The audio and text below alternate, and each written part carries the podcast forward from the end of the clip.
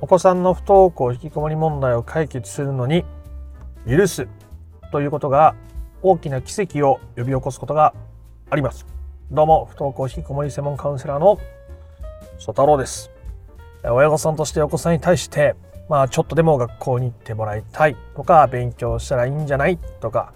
髪の毛しっかり切った方がもうちょっと外に出れるようになるんじゃないとか、歯磨きしっかりした方が将来歯のことって取り返しつかなくなったりするからしっかりしておいた方がいいんじゃないとか、まあ、いろんな思いがあったりしますよね。そしてそれを子供にぶつければぶつけるほどうまくいかないとね、髪の毛切ればって言ってもうるさいって言われるし、ゲームもうちょっと時間制限したらって言ってもそんなの俺の勝手だろとか言われるし、ね、学校行きなさいって言っても子供が元気なくなるし、そんな状態でどんな風にしたらいいんだという方にはですね、許すっ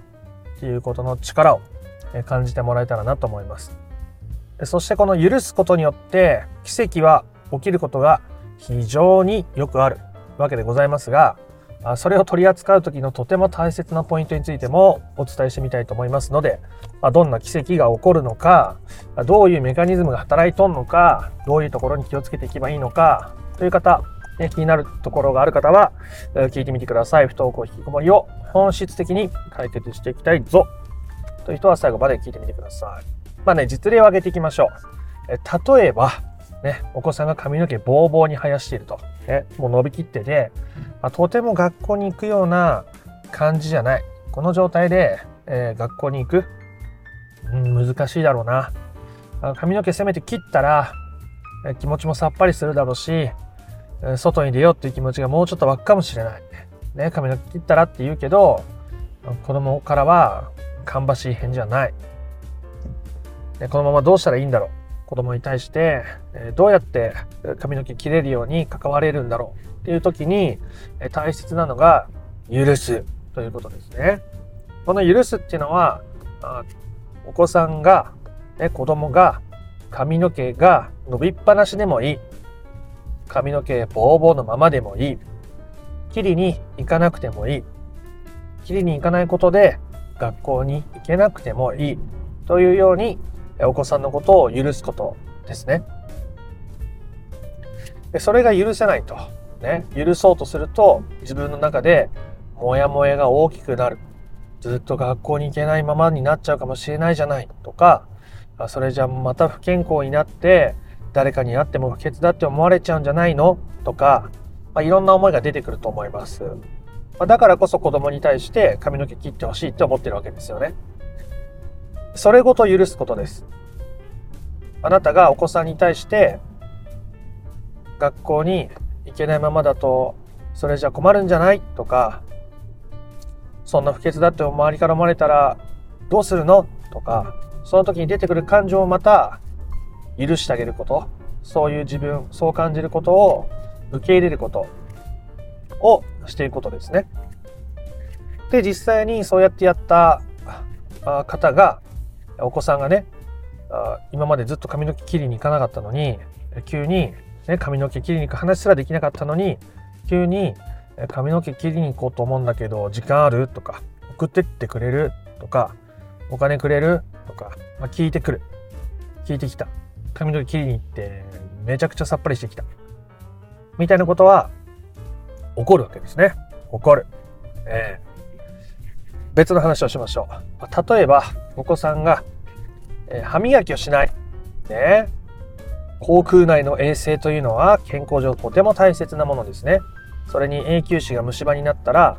とても後でね、取り返しがつかないことになるかもしれないし、治療も大変だし、早期治療した方がいいと思うし、ね、まあ、僕は虫歯が非常に多いですけどね、えー、虫歯にならないようにっていう気持ちがあるからね、歯の手入れをしてほしいで言えば言うほどうまくいかないということで、歯を磨かない子供のことを許そう、ね、磨かなくてもいい、歯がボロボロになってもいい、それで苦労してもいい、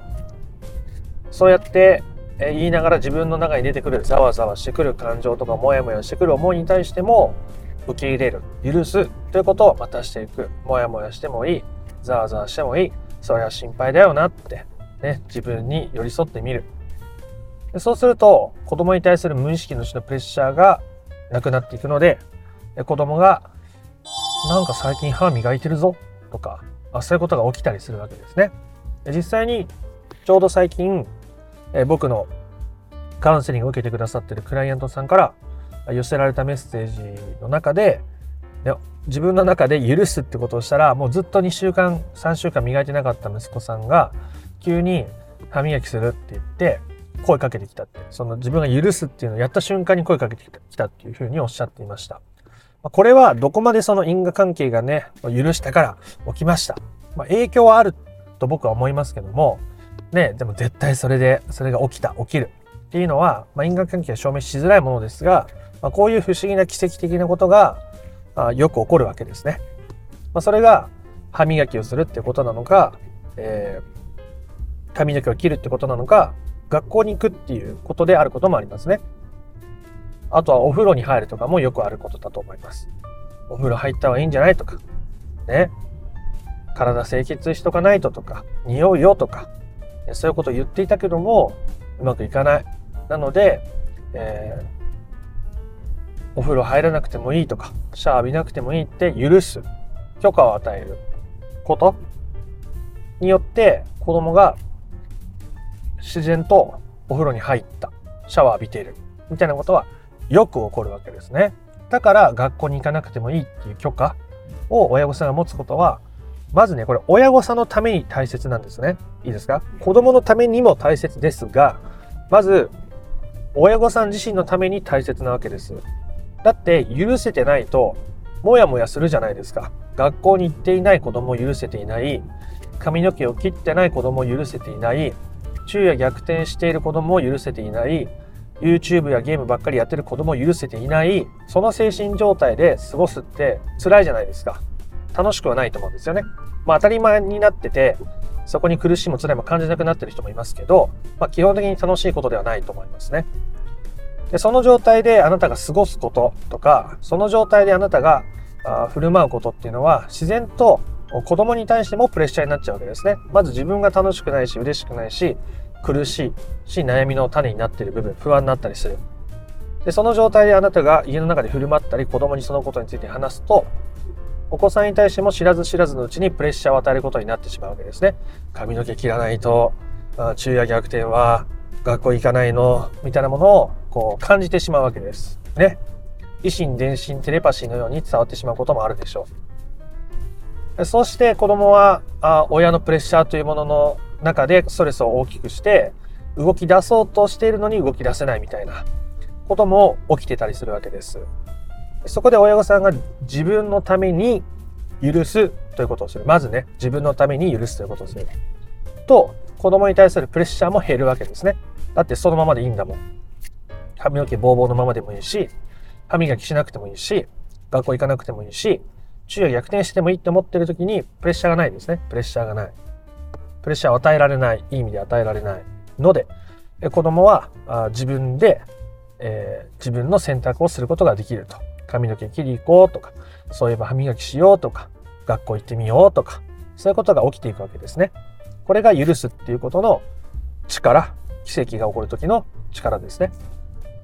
で、大切なのはさっきも言いましたが、それを自分のためにやることです。結果的に子供のためにもなりますけど、なんで子供のためにやらない方がいいのかっていうと、子供のためにって思ってやると、それによって子供が動き出してくれるんじゃないかみたいな期待が余計に大きくなっちゃうからですね。今まで子供に変わってほしいとか、こうあってほしいと思ってた親御さんにとって、えー、そうやって子供にね、変化を求めてまたやってしまうと、その無意識のうちに出してるそのプレッシャーがまた強くなっちゃうわけですよ。ね、許す。これによって歯磨いてくれるかもしれない。これによってまた学校に行く気を取り戻して高校に通って、高校卒業して一発の社会人になれるかもしれない。そのためにみたいなね。そういう気持ちがゼロにならなくてもいいんですよ。あの、僕も期待やそういう見返りを求めることがゼロじゃないですから。でも最初から子供のためにってやっちゃうと、もう最初からずれちゃってるので、まず自分のためにやることですね、それは。だって子供が学校に行かないことによって将来どうなるか不安だっていう自分の不安のために、今まで子供に対して学校に行ってほしいって思ってたりしたわけですよ。だからそれを子供に求めるんじゃなくて、まず自分に向けられないと、自分と向き合わないと、相手に対してどうこうっていうことをしても全く意味がないっていうことですね。結局苦しくなっちゃうので、えー、自分のそういう思いとか、えー、不安を受け入れること、寄り添うこと、許すことによって、えー、結果的に子供に対してもいらぬプレッシャーを与えなくなり、不登校引きこもりが本質的な解決に向かうということです。だから子供が変わるかどうかはもちろん奇跡的な動きを見せることはよくありますけども、それはあの目的じゃないんですね。今まで子供が変わることを目的に考えていた人にとっては、喉から手が出るほど欲しい変化であることはよくわかりますが、それを求めてうまくいった人を僕は見たことがありません。そうやってなってた人が自分のためにって取り組んだ先に、今日お伝えしたような変化、奇跡的な変化が起きた事例はたくさん見たことがあります。だから同じ許すっていうことをするにしても、どっちに向かってどうやってやるのかっていうことによっても結果は全然違うんですね。結果を求めてやればやるほど逆に結果にたどり着かなくなってしまったりするんです。だから目的はしっかり自分のためにっていうところに照準を合わせてやることがとても大切になるんですね。ということで簡単にまとめて終わります。不登校引きこもりの解決をしていくときに、許すということは絶大な力を持つことがあります。今までと全然違う振る舞いを子供がするようになったり、今まで家から一歩も出なかったり部屋から一歩も出てこなかった子供が会話してくれたり、外に出るようになったり、学校に行ったりするようになる。それはそれで素晴らしいことですよね。子供が自分の人生を自分で生きるようになっているという意味においてとても素敵なことだというふうに思います。ただ、その許すっていうこと、例えば学校に行かない子供、昼夜逆転している子供、髪の毛を切らない子供、歯磨きをしない子供、お風呂に入らない子供を許すということは自分のためにやる必要があるわけですね。なぜなら自分の中にある不安とか恐怖とかイライラとかモヤモヤがそもそも子供に対しての先回りや過干渉を生んでしまっているからですね。子供のそういう親御さんから見てて気になるところをそれでもいいと、ずっと続いてもいいと、ね、声に出していくことで自分の中に立ち上がってくるいろんな思いをまた受け入れていくことによって、まあ、許すことによって、えー、子供に対するプレッシャーを取り除くことができます。それは親御さんが自分の感情を許して手放すことによってそういう思いを小さくすることができるからですね。そうしていくうちに子供がなぜだか髪の毛切りに行くって言い出したぞ、学校行くって言い出したぞ、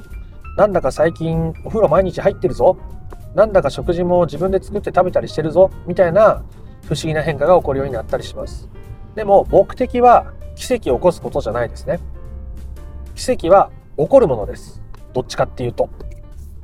ね、奇跡が起きてほしい、喉から手が出るほどに気持ちはわかります。でもそれは